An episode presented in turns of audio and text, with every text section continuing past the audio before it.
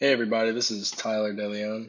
Um, today I'm going to be talking about technical versus fundamental analysis.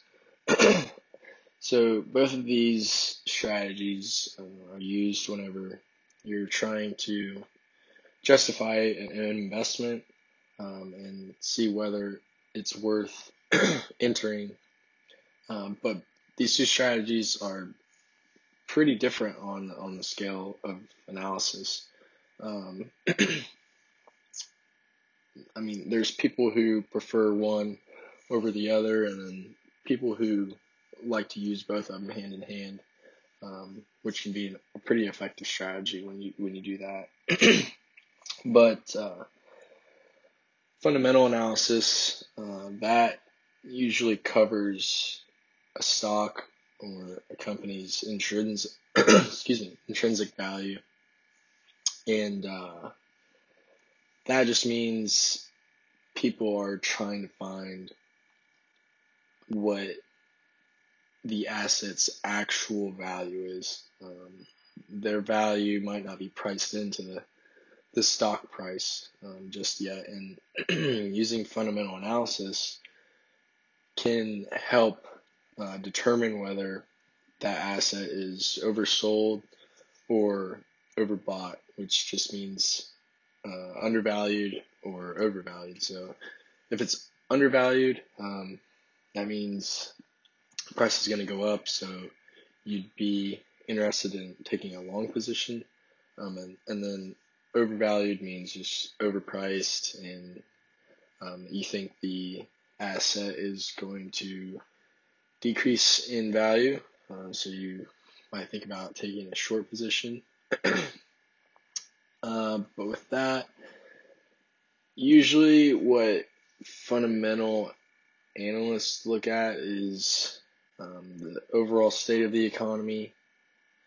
So just how things are doing, like what the unemployment rate is, what the GDP is, what you know, just how how the economy is doing, um, if we're profiting.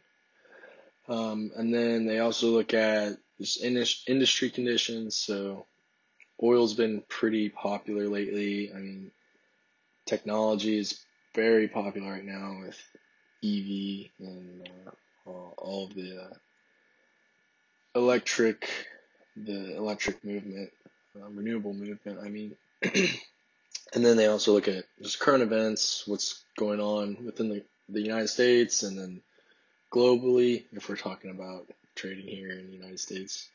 Um, and then they also look at the management of individual companies, so the CEOs and board directors, just how well they manage a company. Um, I've heard of people who don't trade companies just because they don't like the CEO and or how they do things. And, um, so I mean, that can there's definitely some effect that um, the the leaders have on the performance of the company. So those are some things that uh, fundamentals cover. Um, in knowing how the Federal Reserve and interest rates work, that helps too. Um, th- those usually reflect on how well the economy is doing again. So, um, then technical analysis is pretty different. Um, I mean, they're opposites. So, technical analysis, um, traders and analysts they look for opportunities using more of statistical trends. Uh, it's more like numbers based, really, in charts. Um, but they look for these trends in price movement, volume trends, and um, you can use just a variety of quantitative indicators, so MACD indicator, um, moving averages, those are all, all pretty good indicators.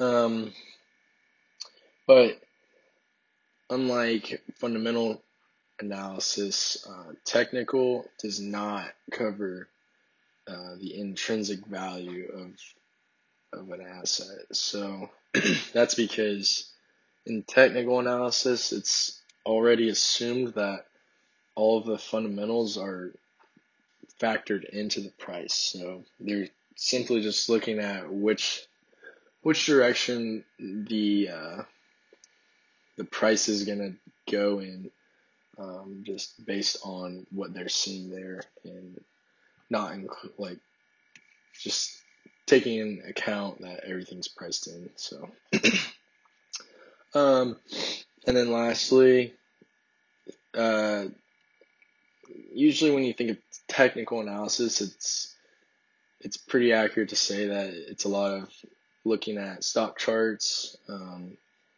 just models, graphs, um, and trying to find those patterns in the price or volume um, that suggest which direction the price will go. So if you if you see a lot of peaks and valleys, you can try to time um, time your entrance into the, the investment um, at the the very peak or in the valley of the price. So um, although you can use both of these to uh, to help you make a trade, I mean it's pretty difficult to to predict or know where exactly where um, the price of a stock is going to go, but uh, using either of these or even both of them can can really help you um, make a lot better inference on where the price is going to go. So